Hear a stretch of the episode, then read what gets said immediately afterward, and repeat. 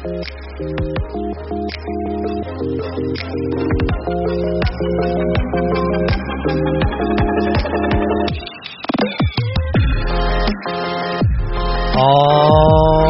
right, everybody. Welcome back to another edition of the Untitled Jeff Gluck podcast. I'm your host, Jeff Gluck, and I'm here with Alan Cavanna from Fox Sports.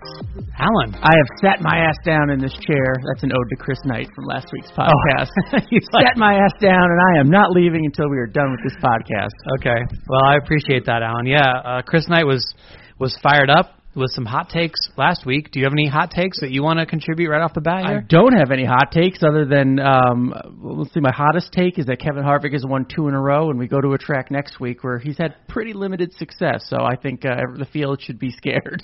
Yes, I'm joking. yes, no, I I totally agree with you though. I mean, um, uh oh is my hot take.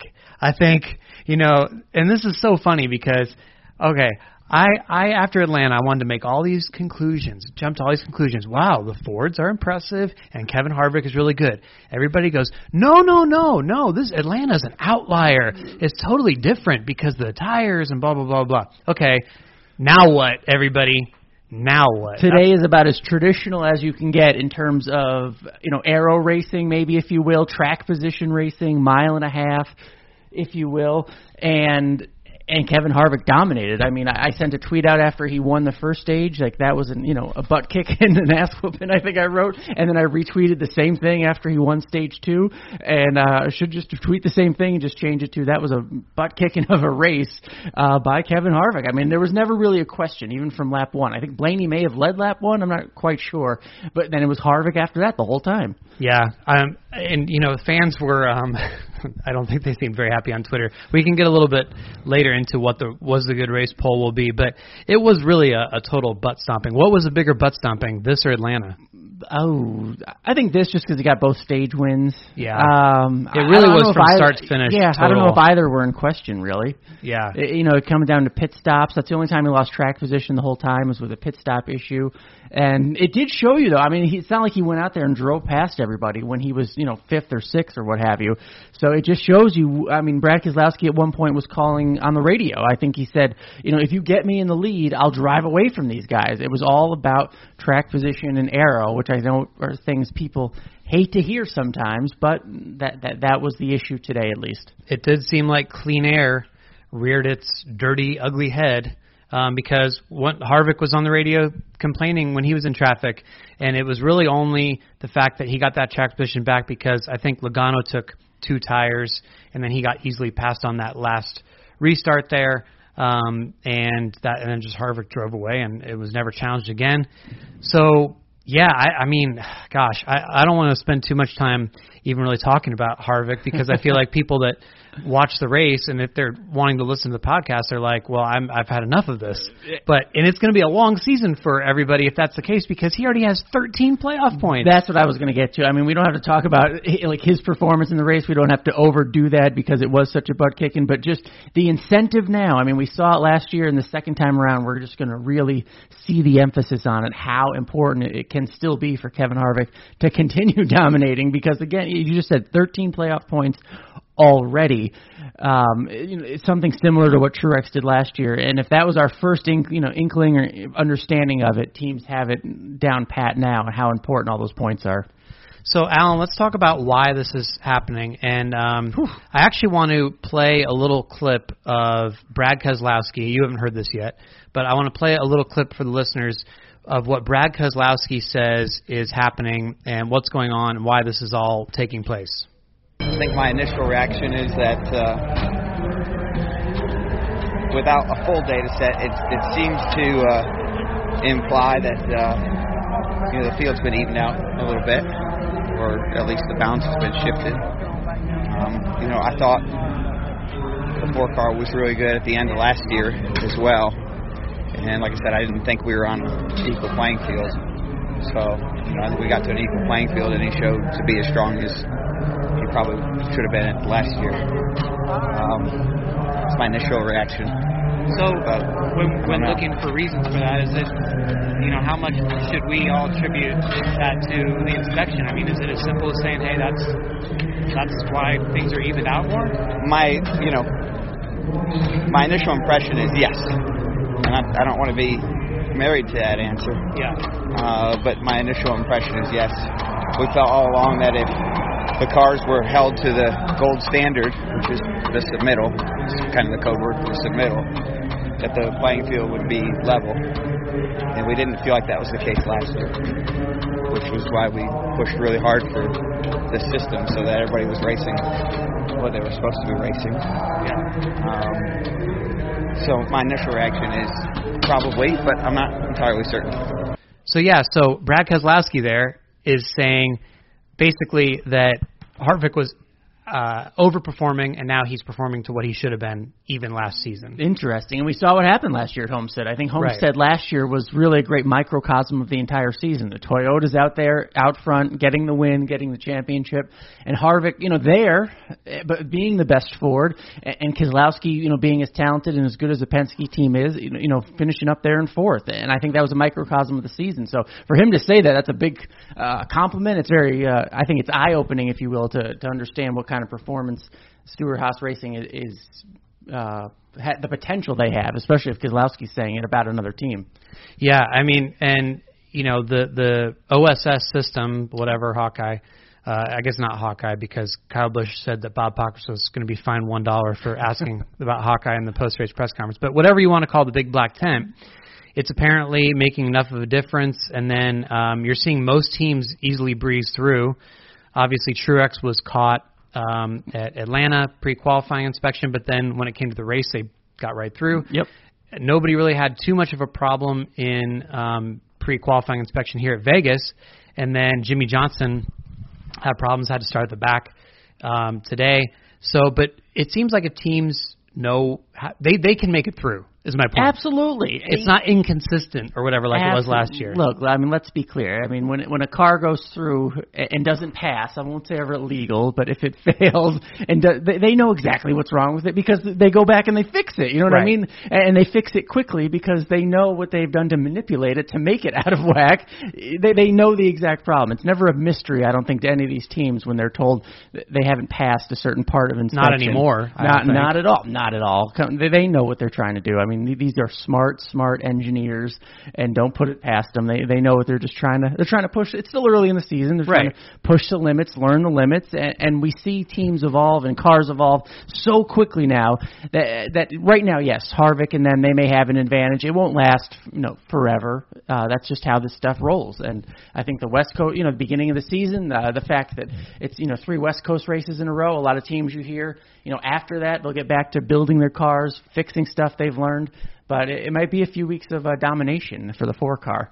But I think it's a good thing. I, I think you know it, the, the black ten, if it's bringing, if it's equalizing the competition in terms of an advantage, I, I think that's ultimately a good thing. I just wish we saw better racing out out there to see that um, you know manifest itself out on the racetrack with some more passing. Right. No, I, I agree with that. And I think what you know is sort of important to point out is I don't necessarily think the Toyotas have lost anything as far as speed. I mean, Truex is still fast, Kyle Busch is still Yep, fast, second today. um, so they're still up there. And then you know, I, I just think maybe this has helped the Fords catch up. Um, so I don't know that it's like it's uh, it's given them anything they didn't have before. It's it's that the rules are being, you know, Kevin Harvick said before this race, the rules are the same, but they're being interpreted and enforced differently mm-hmm. to make it more fair. So I know a lot of fans out there are going to be like, well, this is, you know, they they may not like this depending on how it affects their driver, but personally I like it because I'm a very big stickler for rules and if somebody says these are the rules, I like knowing that they are being enforced fairly and evenly for everybody. it's weird philosophically. Stay with me here. Like Okay. say, like the Toyotas had their thing last year, and what they were doing, whatever you know, they whatever their secret was.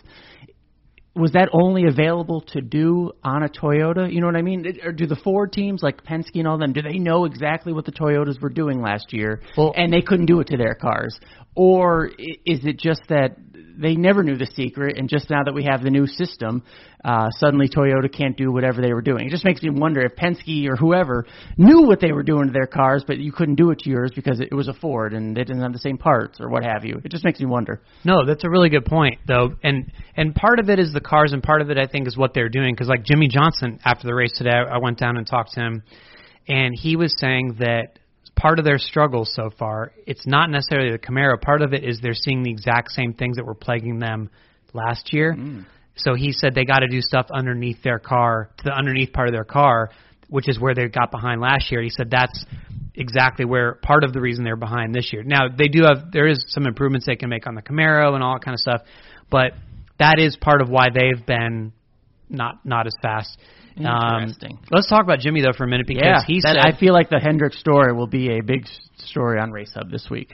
Yeah, why? Well, just look at. I mean, they Jimmie Johnson needed to move, uh, you know, heaven and earth at times to, to come back with a really great finish to get back on the lead lap and uh, 12th fin- and come back and finish 12th. That was a huge improvement for him throughout the day. I mean, they fought eh, to do it, and because they were down laps early all of them. Uh, you know, Byron, Bowman, Johnson.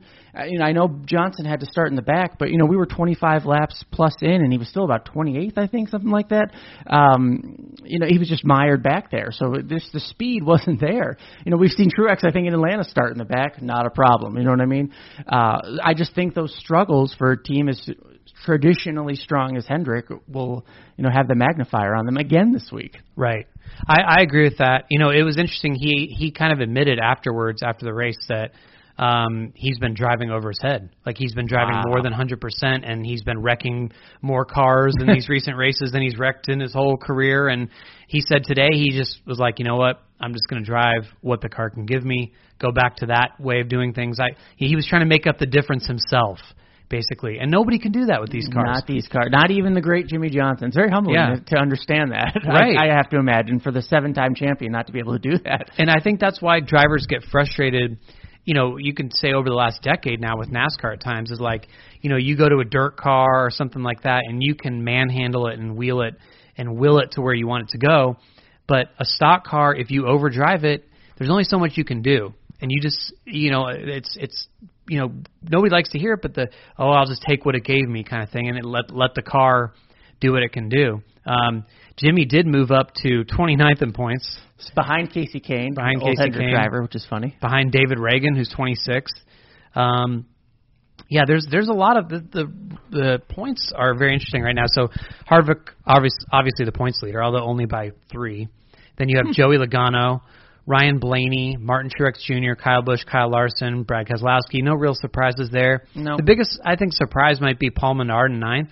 Menard ran well all day. Yeah, and we've seen he got him, a top ten. We've seen him make a, a a playoff before, and certainly with better equipment, I would think in the 21 car. And that's that's what you would expect out of the 21 car, and maybe Menard driving to its potential and his potential. I mean, you want you expect you're going to start expecting to see top 10. That's what Blaney did last year, and if so, if if that it falls off, they're going to point at the driver switch as to why. So a top 10 Paul Menard, he, he's really good at this track. A few years ago, he finished third, I think. So uh, th- this is one of his better tracks, I would believe, when it comes to mile and a half. So that's a good uh, early early start for him. Uh, I think who else? Aric Almirola. He snuck into the top ten at the he end of the race. 10. Yep. So uh, that, that's three finishes about I think 11th, 13th, and 10th. Pretty good for him to start off that way.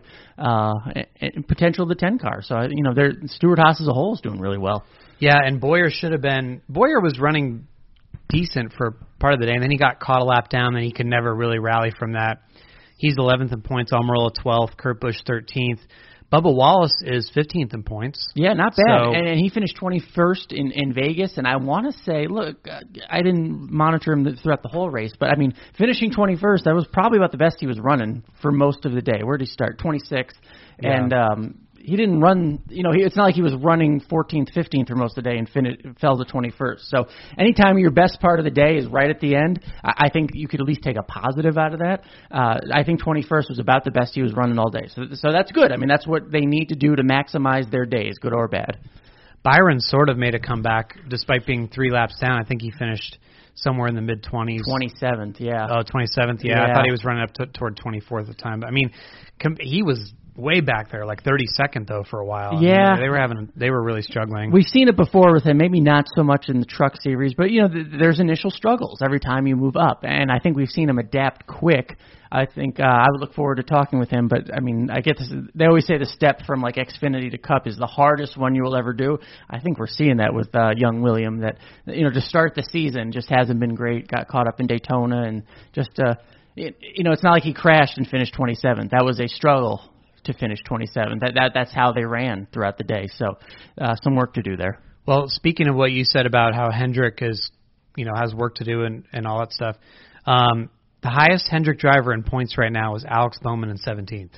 That's surprising. I would have bet a lot of money in here in Vegas that it would be Chase Elliott, but I guess Chase you, Elliott 21st in points. Yep, I guess when you think the crash in Daytona and the crash here today in Vegas early, eh, fairly early in the race, that that's interesting. He, Elliott's running best, he's not finishing best. Right, he's clearly the top Hendrick driver, Yes. but yeah, he's not getting the finishes. Obviously, it's only three races, but um, I don't know. This is this is kind of shaping up to be a weird season a little bit. Like you have the familiar names at the top that you're nobody's really super surprising. Uh, obviously, Austin Dillon made the playoffs, but um, the way things are going, you know, it's it's sort of like I think it's going to be a lot more parity. Even though Kevin Harvick has dominated these first two races, I still feel like there's going to be. I don't. I don't. I'm not going to go say he's going to do this the whole year. I think other teams are going to catch up. Yeah, certainly they will catch up, and we see that every year. You know, there was that year Joe Gibbs didn't win, you know, for 18 plus races, and we're like, what happened? And then uh, what? I think Kyle Busch won the championship that year. You know, it was crazy. And then even last year, Kevin Harvick didn't win till I think Sonoma, and there he was in the final four and having a great final 10 races. So. Um, that's what we forget is that it is a very long season, but the fact that there is a carrot out there still for Kevin Harvick to you know, uh, get these playoff points and also prevent others from getting them. I mean, he's thinking about it that way as well. That's again something we saw last year for the first time, but I think the mindset will really start switching with fans in terms of what he's doing by running up front. All you know, he's not just dominating; he's also preparing himself for the playoff. Yeah, and I mean, so Harvick is the best Ford, but I would also say, you know, Logano, Blaney, Keselowski are, are looking decent. Um, Larson's the best Chevy, uh, I would say, yep. but uh, Elliott's also up there. So you kind of have the Larson and Elliott thing, just like last year. Mm-hmm. And then the same Toyotas, you know, Truex, Kyle Busch, Hamlin, um, and though that's your top eight in points. We just described your top eight in points. So No new players. yeah, it is kind of odd. I don't know. I don't know what to make of it, but I just feel like there's going to be. I feel like we're going to have a lot of uh, a lot more rising and falling this year as we try to, you know, because the, the manufacturer parity has definitely improved, and I, I, I guess going back to that that inspection thing, um, NASCAR keeping these guys honest. One, one thing we didn't touch on, I think the splitter has. I, I didn't realize this till this weekend, but apparently it's a common splitter now, Mhm. and they have to you buy it from a it, yep. yes, yes. less manipulation and because teams were figuring out ways to shave it down and all that stuff. So Exactly. I, guess yeah, common splitter makes it equal for everybody. you you have to get it from a supplier and I think teams were doing stuff probably the Toyotas were doing stuff with the splitter last year now they can't do it anymore so that's probably even things out a little bit um, as well as whatever's happening underneath the car that is still a mystery to me that I think the Toyotas are so good at especially Truex and Cole Pearn so yeah I want I want another player to evolve. Evolve like a new person Yeah, well, well, you could say Blaney's somewhat new That's player. what I was going to point Yeah. out. Eh, You know, give Blaney three or four wins. Like let him emerge as a player. Like that's you know, insert a little fresh blood in here. Tim and Chase Elliott. You know, look, they were playoff. They're playoff caliber drivers. We know they can win, but they just haven't. You know, they haven't won in those drove numbers yet. I think that will help mix up this season and define it a little more from ne- from last year. If they can start getting to victory lane, certainly Blaney's doing well enough. Chase Elliott has shown the speed, but um, He'll get up there from 21st in points. I said that was the top eight, but I, I Yeah. forgot that Elliott was down there 21st. But Something to look at. I pointed out on Race Hub this week. I mean, just look back after the West Coast swing and look at the points because generally, I mean, I hate to say that early in the season, but the numbers just show it's a good indication of who's put themselves in playoff position uh, when you look at the points right after the West Coast swing. So obviously, wins can change everything, but when it comes to the solid uh, breakdown of who the 16 will be, you have a really good indication. I'm talking about like nine or ten drivers, uh, almost not locking their spot in, but it's very similar when you look at after the West Coast swing who ends up making the playoffs. So uh, these races early are, are very important. Yeah. So talking about the quality of the race, um, aside from not letting Harvick dominate, which I don't know how you could do, uh, is there anything that NASCAR could have done differently to make this a better race or any anything? I don't think so. I mean that that's a huge philosophical billion dollar question. I mean we you know I did the truck race Friday night and that was awesome. I, Yeah. I mean there was dr- almost drafting like uh, action. You know, at a mile and a half, and it was really good racing, passing for the lead. Uh, you know, you were able to catch people and and put on a show. Uh, I you know I don't know how you how you put that in the Cup Series. I mean that's well beyond my uh, expertise, but uh, I think we saw a great show on Friday night in terms of just action up front, and uh, I I think it's always evolving, but sometimes you get domination like we saw in Vegas. Yeah, Cup. and and you know, um, at the tweet up this morning, I was talking to a bunch of fans about how much they love that truck race, and I said, yeah, but you know, would you like that if it was Cup? Because then it takes the talent out of it, you know, because they're just holding it wide open and drafting, and they're like, yeah, we'd like that in Cup. That'd Yeah. be great. Like they they don't care at all that that's. Um, it's not quote I'm using air quotes pure racing or whatever where you really have to lift and all that stuff. I mean, because the truck guys are just, you know, um, that was my impression of holding it wide open. Nice. But um, I don't know. So, but uh, you know, I ask people to guess each week what the was it a good race poll will be Hmm. tomorrow. Um, right now, I'm three and zero. Uh, I've I've defeated everybody so far. How how do you measure your Well, who's ever closest Oh, to the gotcha. yes, no What was- Price is Right rules, just strictly who's closest. What was Atlanta? Can you tell me that? I think it was fifty seven. I think it was fifty. I want to say fifty seven. then I'll I'll put it right at that. Then I'll say 57 again. Really? Yeah, I think it's going to be much lower this time. lower. What, what was what was so great about Atlanta? Um, I think maybe the fact that Harvick had to come from the back Yeah. and people like to like they just like the worn tires kind of thing, or the, st- there was some different strategies. This seemed more of a butt whooping, so I think I'm going to go more toward like, ooh, like forty percent. oh, fine. Then I'll go lower to 48. Then. Oh, oh, okay. You're I'll go with Jimmy me. Johnson. Okay, so you pick 48%. 40 I picked low. It wasn't that bad. 40%. I didn't mind it. I mean, you and I were sitting up at the press box watching it. I was kind of entertained. Um, you know, I didn't I didn't think it was a bad. Well, yeah, I guess it, it kind of was a bad race. I mean, it was it was a butt whooping. It was. That's the thing. It was. It's not like that. You know, if if one car and it, it just that's just because one guy stank up the show though. Like again, I don't I I don't think that the racing's been bad overall. I don't think it's that NASCAR's doing anything wrong, but I don't know. I just I think when you have a guy completely dominate a race, and if you're watching at home, you're just kind of like, ah, Yep. You- and you not, I mean, my more. mother, my mother, shout out to her. She's a huge Harvick fan, so she loved the race. You know Oh, what I okay. mean? So she'll yeah. vote yes. Oh, she loved so it. vote yes.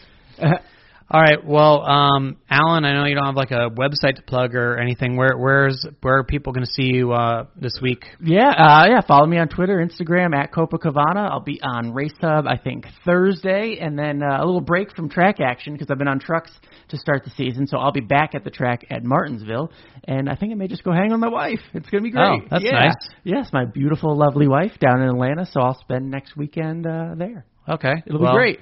I'll be in Phoenix thinking of you. Oh, thank you, thank Yep. you. Uh-huh. um, Alan, we need a hashtag um, to so people can talk to us about the the the podcast. Oh. So um, you know something that's unique to this podcast. Maybe like um, Uh, we went out for dinner last night. We saw Jeff Leopard, the band. I don't think anyone's ever hashtag Jeff Leopard, but that's just a we would see Noah Greg Noah Gragson has been talking about this restaurant in Vegas. He's from Vegas. He's been talking about Le Thai. So you know, I was bored and I had texted you and I wanted to go to dinner.